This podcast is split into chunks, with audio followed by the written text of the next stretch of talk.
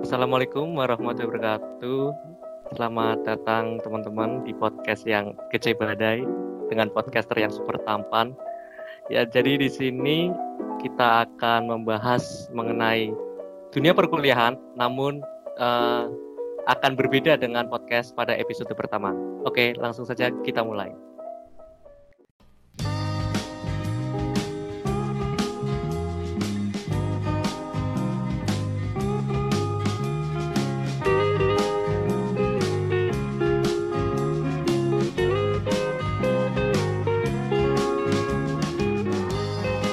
Ya, jadi di sini kita akan membahas mengenai dunia perkuliahan, namun kita spesifik kayak gitu ya.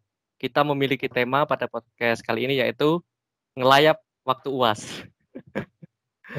jadi Bukan tema dong. Ya, ini Betul. udah ada nih suara-suaranya.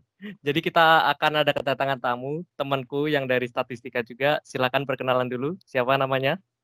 Halo semuanya para pendengar. Nama podcast apa, Kron? Chipkroners. Kamu bukan. kamu kamu aku dan pantai kala itu. Oh.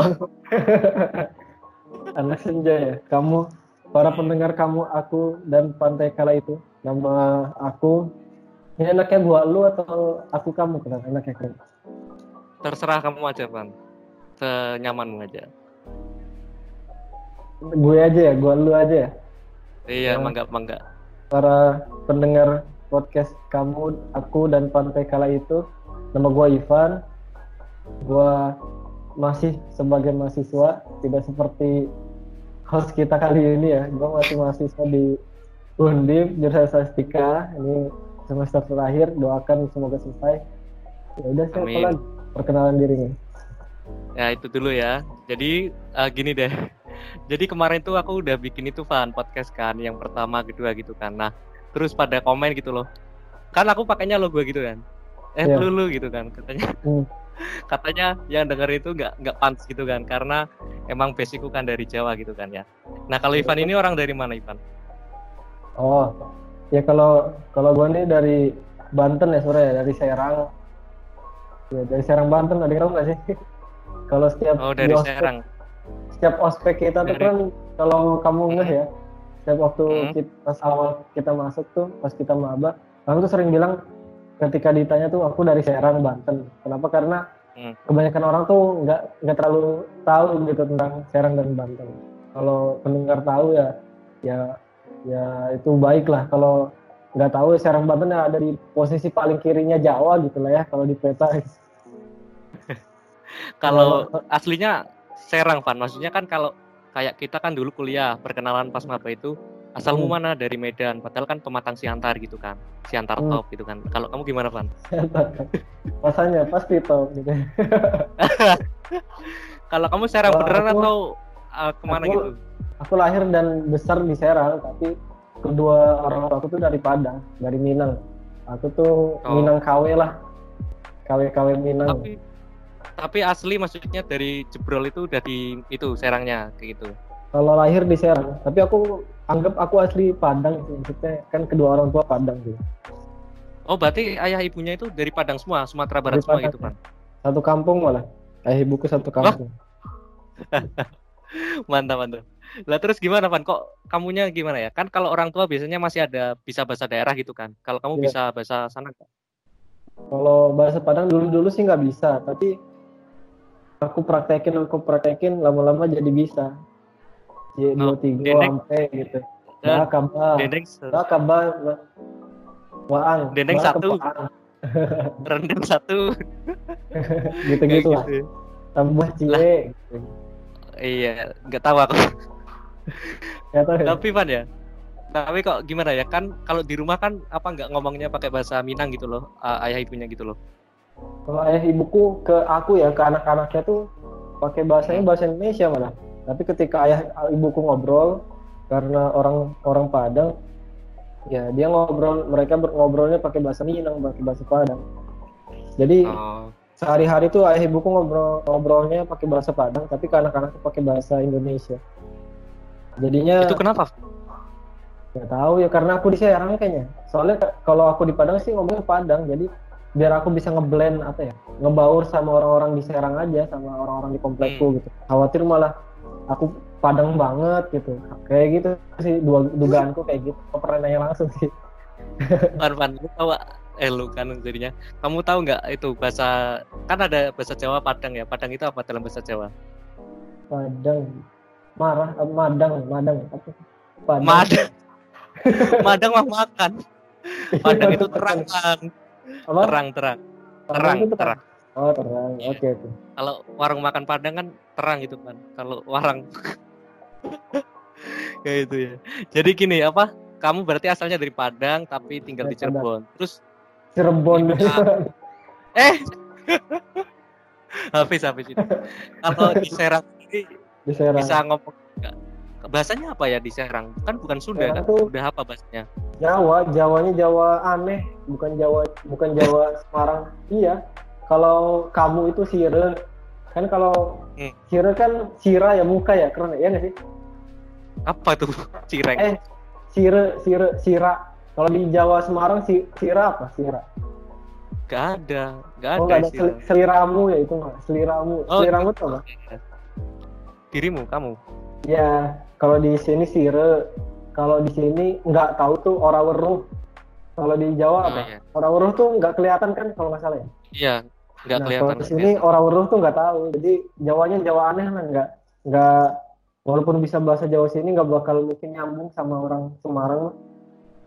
Oh, jadi kayak bukan Sunda, bukan Jawa, tapi ya ada kayak gitu ya bahasa-bahasa tersendiri gitu ya? Iya, ada Jawa Jawa aneh sama Sunda. Tapi kalau Sunda tuh Sundanya halus kalau di sini di Pandeglang. Hmm. Oh iya iya. Uh, terus gini, kan kita mau bahas uh, tema kali ini kan ngelayap ketika uas gitu ya, pas uas gitu. Nah tapi kan kita pengen tahu dulu nih, kenapa Ivan dari jauh-jauh dari Serang nih ke ke Semarang gitu loh, kuliah di Undip, kenapa nggak di Universitas Serang gitu? Alasannya ada, sih? ada, makanya nggak terkenal kan, nggak terkenal sama sekali Universitas di Serang. Alasannya kenapa aku kuliah di Undip?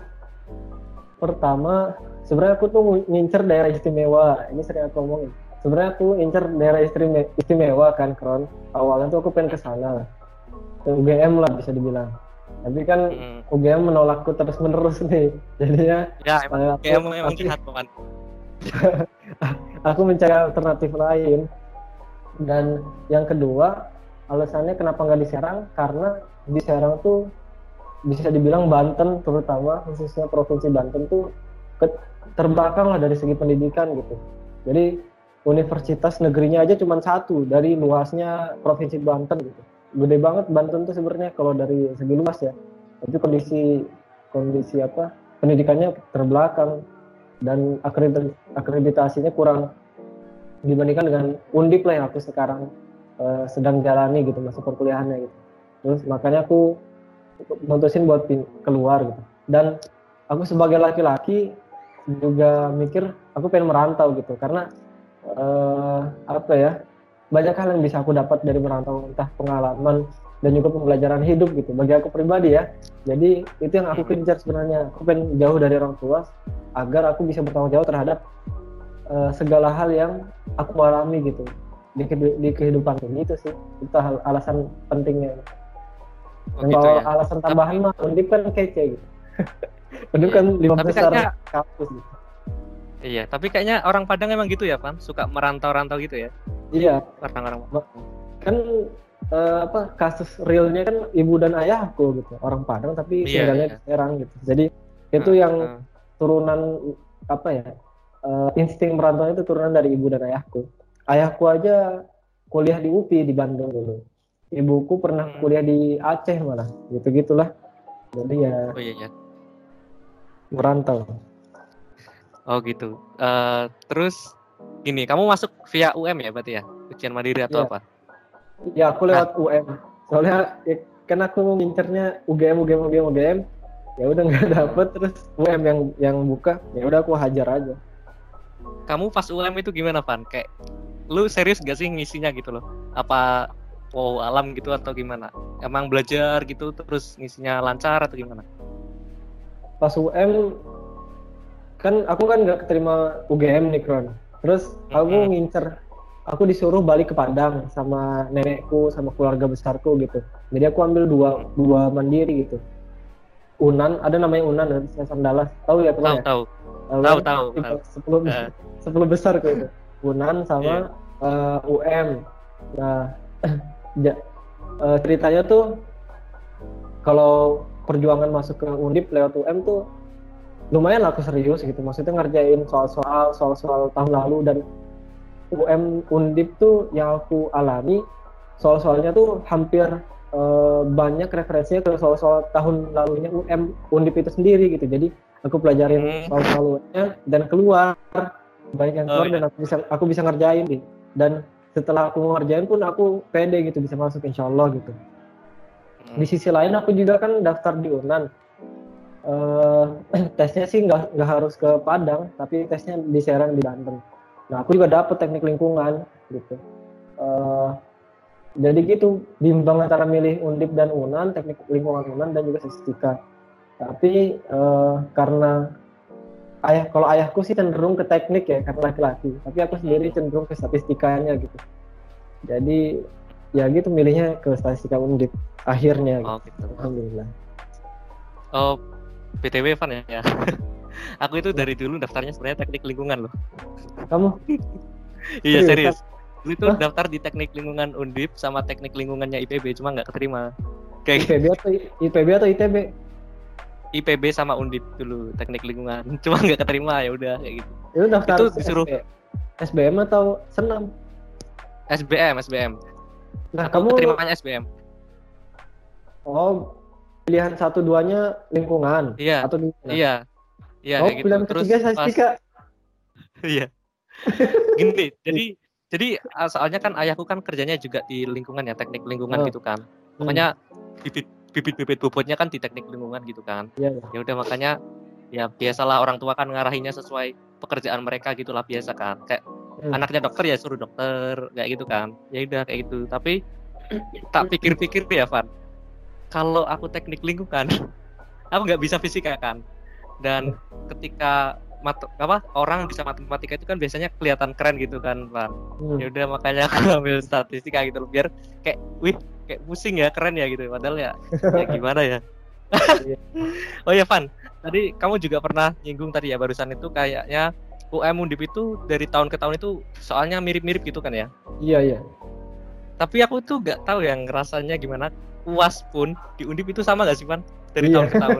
Iya kan? Iya pasti itu mah tergantung dosennya iya. sih. Kalau dosennya rajin mah dosennya kan beda. Kalau dosennya yang yang sudah kita ketahui bersama oknum-oknumnya.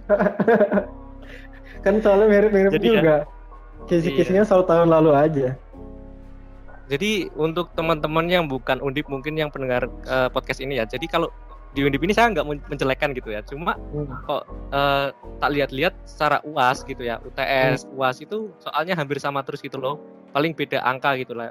Kalau statistik ya beda angka gitu aja. Jadi lebih gampang. Jadi kalau kalian merasa ah kuliah berat uh, gitu ya ya padahal sebenarnya kalau kalian belajar soal-soal tahun lalu ya insya Allah bisa sih kalau UM ternyata juga gitu ya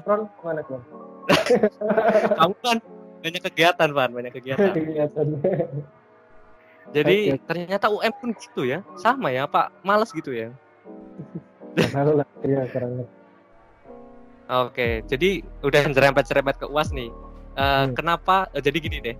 Dulu Ivan itu, uh, setauku ya, dia pernah bolos UAS ya, Pak. Iya kan? Iya, iya. Jadi kan sesuai Bukan bolos judul podcast ini. Bahasanya nggak diplomatis keren. Bukan bolos Apa tuh? Izin. Izin, izin meninggalkan iya, UAS Iya izin meninggalkan rumah untuk flight gitu ya. untuk jalan-jalan dong. Jalan-jalan lah.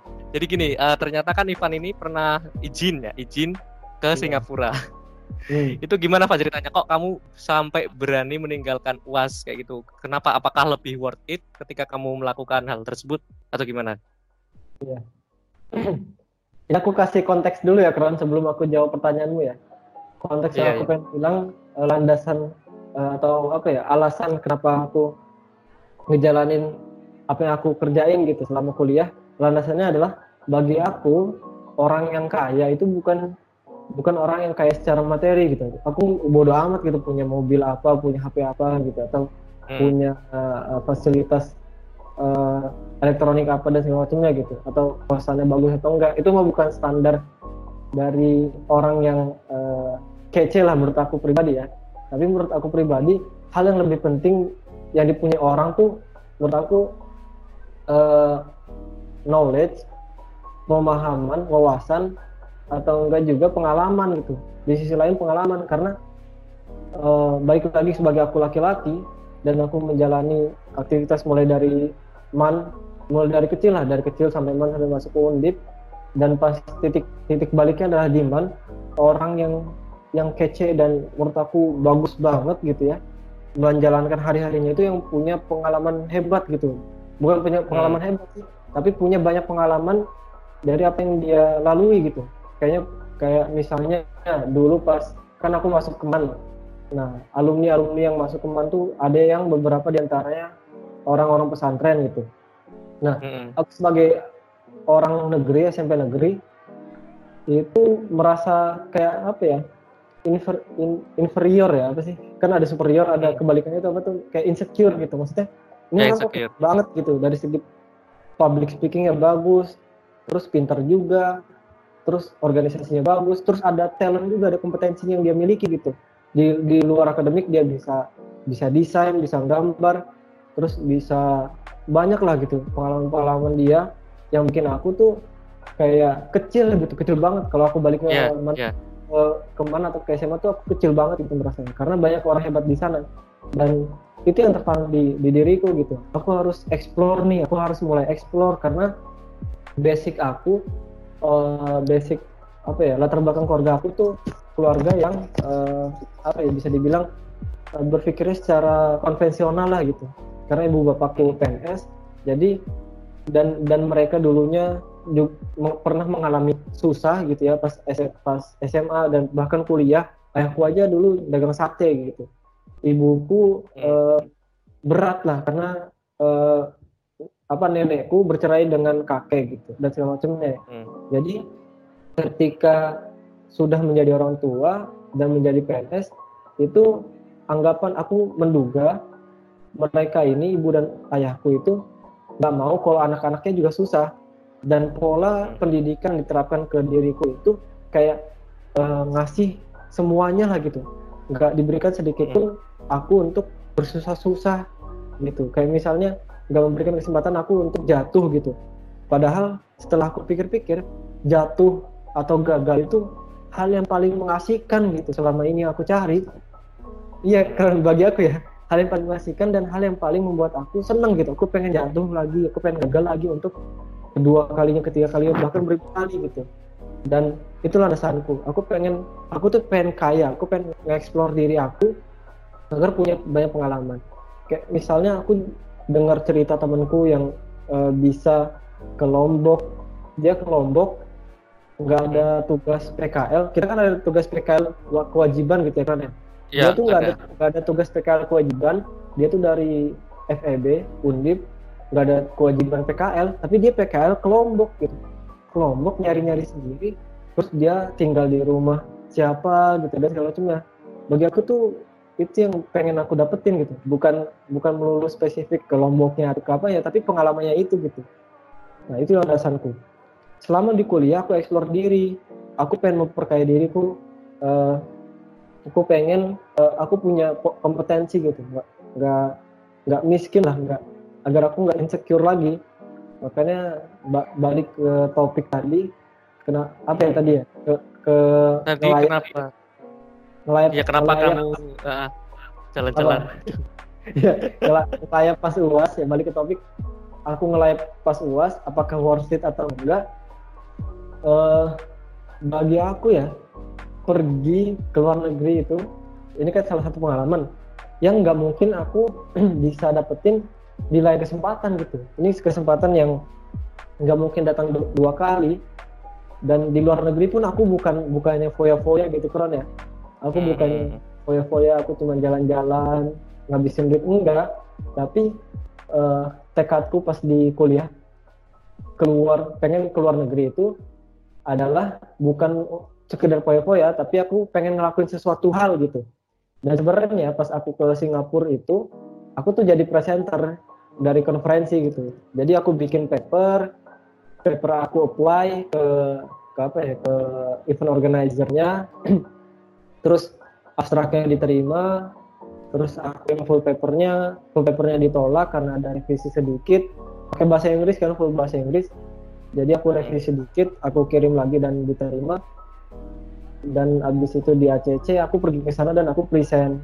Aku mempresentasikan PPT ku atau artikelku. Dan itu hal yang mengasihkan bagi aku. Worth it banget lah menurut ya, aku dan ya. ini aku satu kutipan yang yang menurut aku relevan sama pertanyaan Mukron Mm-hmm. Satu kutipan ini uh, tercetus dari seorang Raditya Dika. Raditya Dika pernah ngomong kayak gini. dia Dika ngomong kayak gini. Jadi uh, membeli kebahagiaan itu lebih penting lah dibandingkan dengan barang. Nah, membeli kebahagiaan itu maksudnya adalah membeli pengalaman-pengalaman gitu. Kayak misalnya kita pergi ke mana, kita ngelakuin apa, kita ngelakuin aktivitas apa gitu. Daripada kita menaruh kebahagiaan kita dengan membeli barang-barang gitu kayak misalnya kita beli HP terus seneng tapi kayak kebanyakan orang bakalan senangnya tuh sementara aja deh kalau beli HP ya yeah. sementara kenangan itu membeli kebahagiaan kebahagiaan dengan kenangan itu akan tersimpan di memori gitu bahkan ketika kita simpan di dokumentasi juga pas lihat-lihat scroll scroll gitu. Apa yang kita sudah hmm. lakuin itu berkesan banget gitu. Ada hal yang kita dapat ada hal kita yang uh, bisa bercermin lagi. Kita pengen lakuin hal baru gitu gitulah. Mm-hmm. kece banget kalau menurut aku ya. Jadi worth it lah. Yeah. pergi ke negeri pas uas itu worth it. Padahal itu semester tujuh kron. Semester tujuh yeah. parah bahaya tuh. Padahal masa-masa kritis ya tapi yeah, ya demi pengalaman ya Van ya? Pengalaman pengalaman ya jadi sekedar informasi uh, jadi pada podcast kali ini kan temanya ngelayap ketika uas gitu ya pas uas nah sebenarnya Ivan itu nggak ngelayap pas uas itu karena dia dia mau hangout, have fun ya gitu ya. Tapi yeah. dia itu untuk meluruskan saja, jadi dia itu pergi ke kalau nggak salah ya National University of Singapore ya, NUS yeah. ya, yeah, NUS yeah. ya. NUS, nah dia itu ke NUS untuk uh, present uh, konferensi dia, papernya dia. Uh, jadi ketika kita pergi atau ketika meninggalkan suatu kegiatan yang important kayak misalkan uas tadi, ya pasti kita harus memikirkan matang-matang ya pasti nilai dari kegiatan tersebut lebih tinggi daripada uas tersebut. Nah, Ivan itu sudah memikirkan kayak itu ya. Jadi dia e, mencari pengalaman yang karena kalau uas itu kan e, alhamdulillahnya di Undip itu bisa diganti ya, Van. Kalau iya, iya. itu kan kalau alasanmu kuat kayak akademik lah dan sebagainya, itu pasti bisa diganti kayak e, susulan kayak gitu. Nah, hmm. jadi Ivan udah ke Singapura untuk present uh, konferensinya kayak gitu. Nah, sebenarnya aku juga punya cerita Van kalau ngelayap pas uas Van. Aku juga pernah itu Ya, Jadi tahu. semester semester tujuh juga. Was, was. Aku semester tujuh juga. Kalau iya. aku ke Jogja kan. Iya. Jadi ketika itu uh, ada kegiatan namanya kan Olimpiade Statistika di UGM kayak gitu. Hmm. Nah, aku tuh gak tahu kalau Ivan itu ternyata juga minggu depannya itu mau ke Singapura itu ya. Jadi intinya itu uh, aku sama temanku kan. Nah, jadi uh, di sana saya ikut lomba gitu ya ya entah menang atau kalah kan at least kita udah berusaha gitu dan yeah. kita kan pasti ada uas susulan gitu jadi mm. ya kita tetap belajar buat uas untuk uas susulan tapi kita juga mendapatkan pengalaman kayak gitu ya mungkin kesempatan itu bisa tidak bisa datang dua kali Van karena kan itu Olimpiade Statistika itu pertama kalinya juga dan mungkin kan hmm. nggak ada lagi tahun ini toh Corona kan buktinya kan kayak yeah, gitu yeah. kan terus juga kesempatanmu kayak ke NUS itu kan tentu saja nggak sesuatu yang mudah kan kayak you apply lagi tahun depan pun nggak mesti bisa tembus lagi kan kayak gitu kan yeah. jadi uh, kesempatan itu kalau itu sebuah kesempatan yang emas gitu menurutku tetap diambil sih bagus sih jadi kalau boleh tahu nih Van kamu kemarin ke NUS itu tentang apa tuh presentnya kayak gimana sih uh, kamu hmm. tahu informasi uh, konferensi tersebut terus uh, makalah apa yang kamu submit ke sana terus apa sendiri atau bagaimana? Ceritakan dong kan oh ya jadi uh, bagaimana aku pertama kan bagaimana aku mendapatkan informasinya. Pas hmm. zaman zaman aku tingkat dua tingkat tiga nih kan pas kita zaman tingkat dua tingkat tiga aku tuh juga ngefollow lah di Instagram sih. Ini sumber sumbernya itu dari Instagram sih. Aku ngefollow beberapa ke event-event lomba lah gitu. Lomba karya hmm. tulis lomba menulis gitu ya. Ataupun lomba-lomba sejenis gitu. Dan itu referensi aku ikutan lomba. Kan sebelum ke NUS juga aku pernah kan ikut lomba juga. Itu yang jadi sumber referensi referensiku. Terus yang aku present di sana di NUS National University of Singapore itu tentang tanam pahala sebenarnya tentang konsep tanam pahala yang yang apa yang menurut aku kece dan juga relevan sama topik yang diangkat. Topik yang diangkatnya itu kan nama konferensinya itu SIMAK. SIMAK itu Singapore uh, International Multidisciplinary Academic Conference. Nah itu multidisipliner. Terus ada beberapa tema besarnya eh tema besarnya itu eh tema besarnya itu innovation action jadi aksi aksi inovasi lah yang kita bikin gitu terus subtemanya itu ada beberapa apa ya kayak uh, disiplin ilmu ilmu gitu kayak misalnya ada medical science terus ada kayak hmm. misalnya computerial engineering terus juga ada social science ada empat lah kalau salah aku masuknya tuh hmm. masuknya itu ke uh, social science jadi ilmu sosial penerapannya adalah tanam pahala kalau tanam pahala hmm. itu sih tapi tanam pahala itu komunitas uh, komunitasku aku tergabung di sana di sana yang berfokus pada eh, isu-isu uh, lingkungan dan juga isu-isu sosial gitu. Konsepnya aku bikin ke sebuah artikel dan metode penulisannya itu metode penulisan artikel ilmiahnya itu namanya tuh IMROD gitu. IMROD itu kalau panjangannya tuh Introduction Method Research and Discussion Nah itu aku pelajarin juga tuh cara-caranya gitu. Mm -hmm. Tapi nggak terlalu ribet kayak karya tulis ilmiah sih. Kalau karya tulis yeah, yeah. ilmiah tuh banyak bab-babnya banyak gitu. Ada bab satu, bab dua, bab tiga. Imro tuh kayak tujuh halaman aja udah kelar gitu. Kalau misalnya pengen bikin oh. pengen bikin artikel ilmiah internasional ya. Jadi itu gampang menurut aku. Dan itu, oh, itu gitu. caranya gitu. Dan aku sendiri, aku ngajak teman-teman tanam pahala aku pada nggak bisa sih karena ya sebagian ada yang sibuk dengan PKM-nya gitu-gitu. Mm-hmm. Aku sendiri. Oh gitu. Wah, sendiri ya Pan. Ya. Aduh kasihan. Jadi, aduh gak apa-apa ya Pan, sabar ya. Nanti juga tahun lagi udah ada pasangan. Oh, iya. aduh, jadi ternyata Ivan ini uh, ikutnya kayak uh, mengaplikasikan sebuah sosial science gitu ya. Jadi mm-hmm uh, dia mempresent uh, sebuah organisasi atau komunitas gitu ya lebih tepatnya itu tentang tanam pahala ya. Apa ya menjalankan tersebut? Terus uh, beberapa untuk jangka waktu tertentu kemudian kamu present ini loh pengalamanku ketika melakukan atau menjalankan tanam pahala gitu ya. Gitu yeah. ya. Itu kalau boleh tahu tanam pahala udah berjalan berapa lama Van? Dan kegiatannya gimana? Apakah ngajar ke eh, siswa-siswa atau berbagi apalah gitulah ke, kepada orang-orang ya, kalau sedikit ngomongin tanam pahala ya sebenarnya tanam pahala tuh uh, awalnya tuh dibentuk di Malang sama teman-temanku. Temanku dulu di Man dia kuliah di UB dia bikin tanam pahala. Dan hmm. aku sempat sharing-sharing juga sebelum dia bikin tanam pahala itu. Dan setelah dia berjalan pertama konsepnya kece gitu dan aku tertarik untuk bawa ke Semarang. Makanya ada ada tanam pahala Semarang. Tanam pahala itu ada ada tiga udah ada tiga cabang sih. Tanam pahala pusatnya di Malang tanam pahala Semarang sama tanam pahala Surabaya. Dan kalau kegiatan tanam pahala itu fokusnya kan ke sosial sama lingkungan. Jadi singkat singkat dari apa ya alur uh, apa ya alur dari tanah pahala itu misalnya kita dapat donasi berupa sampah kita investasiin gitu ya kita jual terus kita investasiin terus hasil investasinya itu jadi kegiatan sosial gitu. Kalau hmm. mis kalau aku sebut kegiatannya yang aku jalanin di Semarang ini kayak misalnya aku pernah bagi-bagi waktu itu kamu ikut nggak sih keren? Ikut ya? ikut ikut. Ikut, ikut kan? yang sebelum Ramadan itu kita jalan kalau anak kalau ada anak undip yang denger ya kita jalan dari pom bensin ya dekat dekat dekat pom bensin di apa sih sebutannya itu? Ngeserap ngeserap sumur botol ngeserap ya ngeserap. Jadi lupa dalam nggak balangnya ngeserap sampai ke patung kuda gitu. Itu bagian-bagian ada makanan berat dan juga makanan ringan lah gitu. Itu memperingati uh, apa Ramadan. Kalau acara lainnya agenda lainnya sih kayak misalnya apa ya? Uh, beberapa kali aku ajak ngajar di Rubik namanya. Rubik tuh kayak rumah singgah orang-orang yang kondisi menengah ke bawah gitu ya saudara-saudara kita. Kita ngajar di sana kita ngajar ngaji.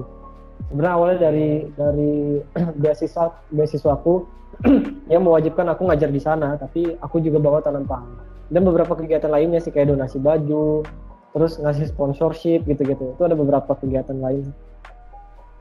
Oh jadi ternyata uh, kegiatan tanam pahala itu benar-benar dijalankan dan itu bentuknya sosial science ya. Jadi hmm. kalau kita biasanya tahu kan ada bank sampah itu kan kayak apa namanya yeah. ngumpulkan botol-botol bekas dan sebagainya. Tapi kan itu kalau hmm. bank sampah ya kita tabung sendiri gitu buat kita sendiri uangnya. Tapi kalau hmm. tanam pahala sendiri kita lebih ke sharing kayak gitu. Jadi kalau kita udah mendapatkan sebuah apa ya income atau hmm. hasil dari penjualan barang-barang bekas tersebut kita kasihkan lagi ke orang yang lebih membutuhkan itu ya Van. Iya benar itu salah satu aja sih sebenarnya apa kan tadi juga ada ada kegiatan ngajar juga jadi menurutku kece sih maksudnya kan kamu ke Singapura uh, itu kan sebuah hmm. prestasi yang sangat keren ya karena udah sendiri gitu loh berani sendiri ngomong di depan publik kayak gitu di luar negeri kayak gitu dan yeah, yeah. di balik itu itu bukan apa ya kalau kamu present kayak gitu ya makalah ilmiahmu tentang penelitian kayak gitu kan lebih ya bagus sih gitu cuma kan ini bener-bener dijalankan gitu kan. Jadi lebih moral value-nya lebih banyak sih. Udah kamu menjalankan sebuah kegiatan kemudian kamu juga bisa mempresentkan di uh, luar negeri sana. Mungkin orang-orang di sana kan bisa terinspirasi juga dengan kegiatan tersebut gitu ya. Nah ini Van kalau berarti kan kalau secara apa ya secara itu konsep udah bagus kemudian kamu juga berani ke sana sendiri. Nah aku pengen tahu nih uh, membahas tentang keberanian diri ya. Kamu itu ke sana uh, kamu udah pernah naik pesawat belum? Dan udah pernah uh, keluar negeri belum sebelumnya? Kan kamu sendiri nih posisinya sendiri yeah. gitu loh. Gimana yeah. kan kalau aku udah pernah uh, naik pesawat sebelum udah. Soalnya kan aku dari Padang gitu. Waktu aku kecil tuh uh, apa ya belum ada kendaraan umum jadi aku naik pesawat kalau ke Padang. Jadi pertanyaan udah naik pesawat atau belum udah. Dan baru-baru enggak baru-baru sih sebelum aku ke Singapura beberapa bulan sebelum itu tuh aku udah ke Bangka gitu ada ada lomba juga dan itu naik pesawat juga gitu. jadi hmm. itu yang aku lakuin gitu terus pas aku ke Singapura aku sen sendiri ya ya ya udah sih sore jadi nggak ada hal yang istimewa dari kesendirianku sore nah tadi ngomong-ngomong seputar ke Bangka berarti kan itu pertama kalinya kamu ikut kompetisi dan itu langsung ke luar Jawa gitu ya Pan? Enggak Uh, Atau gimana? Oh, yang ke Bangka. Sebenarnya sebelum yeah. aku ke Bangka itu aku pernah ikutan kompetisi di Undip itu sendiri. Ada dari oh. himpunan IESP itu apa ya? Ilmu Ekonomi Studi Pembangunan. Aku yeah, lomba yeah. di sana. Uh, setelah itu, itu kan karya tulis yang di Undip.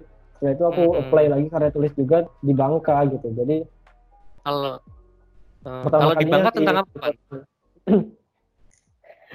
nggak ada yang relevan kayak statistika sih keren tapi aku mau aplikasikan statistika di di karya tulisku gitu. Kalau kamu kan fokusnya lombanya di statistika keren ya? Kamu ngerjain hmm. soal apa? Soal-soal gitu iya kalau kamu kan lebih basic di statistika. Kalau aku kalau pas di Bangka itu nah ini menariknya nih aku lomba tuh nggak pernah yang uh, apa ya sesuai sama bidang yang sekarang aku ambil gitu statistika tapi aku menerapkan statistika konsep statistika di karya tulis yang aku bikin. Kayak misalnya di Bangka hmm. aku itu lomba dari Universitas Bangka Belitung fakultas uh, apa ya? Bukan fakultas jurusan ilmu politik gitu. Jurusan ilmu politik. Dan aku bikin karya tulis basicku uh, statistika teman-temanku juga eksak ada dari statistika juga satu orang dan juga ada dari fisika gitu. Nggak ada nyambung nyambungnya sama politik tapi konsep statistika terapin di sana gitu. Dan alhamdulillah oh, iya. sih dapat sih dapat sesuatu. Nah nah nah ini nih. Ini kenapa nih kok bisa dapat? Padahal kan kayak e, lomba melawan orang-orang yang ya kan basicmu kan bukan di politik gitu ya. Tapi kok yeah. kamu bisa gitu loh bersaing bahkan dapat juga membawa pulang gitu ya. Yeah. itu gimana Van? Kok bisa itu Aku ceritain dikit ya, kan pengalaman pas yeah. di Bangka kemarin ya. Itu mm. alhamdulillah aku kan sama temanku juara tiga. Uh, mm. juara tiga uh, lomba politik lah gitu ya padahal basicnya eksak iya, iya. kalau misalnya dilihat dari perjuangan bahkan kami itu bukan kalau dibandingkan dengan peserta lain atau kontestan lain kami itu bukan orang yang apa ya try hard gitu atau berjuang keras gitu yeah. menampakkan perjuangan kerasnya dari dari sebuah karya gitu enggak. Kami cuma menjual konsep di sana kron. Maksudnya adalah nama nama nama apa ya nama karya tulisku tuh uh, apa ya ten, eh intinya karya tulisku itu tentang kan itu kan tentang pemilu tema besar tentang pemilu. Gimana caranya orang-orang bisa uh, ikut pemilu lah gitu. Terus ada berbagai latar belakang subtema gitu. Ada pendidikan ada apa ya ekonomi ada segala macamnya. Aku ambil tema pendidikan subtema pendidikan. Dan mm-hmm. yang aku tawarkan tuh konsep. Aku cuma bikin desain sama temanku desain aplikasi bukan aplikasinya beneran gitu. Desain aplikasi mm-hmm. tentang uh, bagaimana mencerdaskan orang-orang.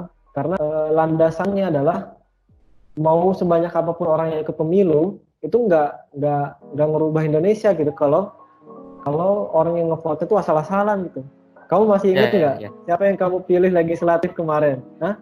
Apakah dari mukanya yang ganteng? ya nggak keren? Atau ya, mukanya nggak milih aku. Nggak milih ya? ah, dari muka mukanya yang kelihatan nggak nggak judes kan itu kebanyakan susah, orang susah. asal, asal-asalan gitu. Tahu, itu landasannya. nggak tahu. Alasannya itu itu makanya pencerdasan itu sangat-sangat penting fundamental. Nah ini aku angkat di, di setiap lomba adalah hal-hal yang sifatnya fundamental bukan cuman eh. apa ya kayak keren-kerenan gitu dan alhamdulillah hmm. dapet juaranya kalau kontestan lain tuh udah bah bahkan udah bikin aplikasi kan aplikasi hmm. untuk tuna apa gitu orang yang nggak bisa hmm. nggak bisa ngelihat ada aplikasinya dia bikin tuh orang-orang ada orang Medan tuh yang bikin yang kontestan juga ada ada yang dari UGM ada yang dari UB juga sih ada dan dari UB itu statistika dan orang oh, statistika iya. lucunya orang statistika pakai metode statistika keren Terus Wah, susah, susah, men. Susah. Terus di politik ya, mempresentasi, susah. mempresentasinya tuh apa ya, kaku banget statistikanya kalau menurut aku ya. ya. bisa, Jadi kayak bisa. ada apa? Alfanya berapa gitu kan. jadi iya, iya, iya. value, jadi metode ini tuh signifikan oh, iya. untuk untuk pemilu ini jadi ya Allah nggak ada yang ngerti lah orang di ruang iya, iya. dengan value dan segala macamnya. Aku sederhanakan konsepnya gitu. Kayak gitu sih iya. jadi kenapa menang kayak gitu. Dan sebenarnya kan pengumuman pemenang tuh malam kron. Tapi karena dua hari tuh uas jadi aku iya, sudah iya, pengalaman nih dengan mepet-mepet uas nih. Sebelum ke Singapura tuh aku udah pengalaman dengan mepet uas. Jadi dua hari mm. dua hari pas sebelum eh dua hari setelah aku lomba tuh sebenarnya uas. Makanya aku mikir-mikir gimana caranya biar tetap bisa ngejar uas. Jadi malamnya itu pengumuman aku udah balik tuh sorenya gitu sama temen-temen. Aku nggak tahu menang atau nggak balik pas balik itu. Jadi aku pede aja sama temen-temenku. Ya, juara lah ya. Juara dua paling kalau di pikiranku sih juara satu. Tapi alhamdulillah dapet juara tiga. Ya kita naik pesawat dari Bang dari Bangka transit di Jakarta terus dari Jakarta transit ke Semarang pas udah di Semarang malam alhamdulillah dia pengumuman menang gitu jadi senangnya sih di situ sih happy Jalannya gimana? Terus Hah? gimana Pan? Dikirim? Jadi kan ada teman kita keren yang dari Bangka. Kita nitip ah. dia aja. Siapa namanya? Oh. Kristika, Kristika. Ah iya iya iya, Kristika. nah, iya. Oh, kita dari... dia. Di, sekarang udah di Semarang atau masih di Kristika udah, udah. rumahnya Kristika? Iyalah sama sertifikat. Iya iya. iya. Kristika. Justip itu itu ada ongkirnya itu. Justip dia dia nyopot dulu pretelin dulu apa hmm. uh, piagamnya sama uh, pialanya dia copot-copotin dulu terus pas di sini dirangkai lagi. Hmm, ya benar. Oh iya Van, lah terus kalau biasanya kan kalau aku ikut kompetisi gitu biasanya ada field trip kan. Kalau di Singapura kayaknya pasti ada deh. Kalau di Bangka gimana? Uh, kan ada Laskar Pelangi kan, Laskar Pelangi itu.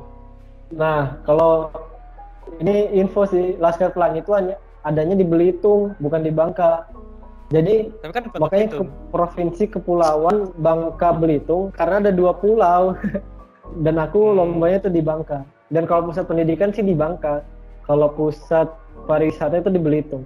Tapi ya, field tripnya sih aku ke mana ya? Ke museum sama ke pantai. Dan pantainya kece parah sih nggak ada nggak ada doanya lah bangka jernih banget sih. Oh iya? Iya oh, kamu banget. kan udah pernah ke Bali kan? Kita kan ke, pernah ke Bali juga. itu menurutmu bagus mana? itu bagus mana Van? Bangka sama Bali Nese Kron kita pas ke Bali tuh pantainya lagi panas loh Kron. Nggak bisa menikmati apa Kron kita coba minum ya, kamu kelapa Bali Hah? Ya itu kamu ke Bali ke pertama itu ya atau gimana? Iya ke Bali pertama itu. Kalau oh. kamu mau udah kedua kali ya, ada ketiga kalinya ya? Uh, kedua. Dulu kedua. pas kecil nggak ikut. Jadi berarti kamu ke Bali itu pertama kalinya dan dapatnya kita sampai di Pantai Sanur atau Kuta itu jam 12 siang ya, Van? Iya, panas banget nah, parah. Panas panas, nggak bisa tuh. Oh, nggak bisa dibandingin lah sama Bangka ya. Iya, iya. Beda itu, beda waktu juga. Nah, terus uh, ini deh, kita udah bahas yang ke apa? Singapura sama ke Bangka ya. Terus satu lagi katanya kamu pernah ke Lombok ya, Van? Capai. Itu gimana? Lombok ya. itu eh, tentang apa lagi tuh? Kok jalan-jalan terus, Van? Ke Lombok itu jadi aku tuh satu bulan Desember itu full nggak bisa pulang, Kron. Padahal dua, dua minggu di bulan Desember, minggu pertama dan kedua itu ada uas terus minggu keempat aku ke Lombok sebenarnya. Jadi aku nggak aku full nggak bisa pulang. Karena satu minggu di minggu pertama di bulan Desember itu aku ke Singapura. Jadi aku susulannya itu minggu ketiga. Jadi full lah semuanya nggak bisa pulang yeah. dan di minggu keempatnya aku ke Lombok. Dan di Lombok itu sebenarnya acara volunteer acara volunteer itu apa ya? Relawan ya? Iya acara yeah, relawan. Yeah. dan alhamdulillah aku dapet uh, fully funded. Jadi aku gratis uh, selama maksudnya gratis itu dibiayain dari segi akomodasi dan juga apa ya, konsumsi pas selama di lomboknya gitu. Jadi ini nggak buang-buang duit ya alhamdulillah nggak terlalu banyak buang-buang duit. Aku fully funded. Yang sebelumnya karena diseleksi ada seleksi ada interview ada ngirim juga pakai kata-kata apa gitu. Motiv bukan motivasi ya? Iya. Uh, kenapa aku harus dipilih dan segala macamnya lah gitu. Dan alhamdulillah aku dapat fully funded di lombok. Acara relawan judul acaranya itu Quran Camp sama acara-acara hmm. sama anak-anak penyintas. Penyintas apa ya?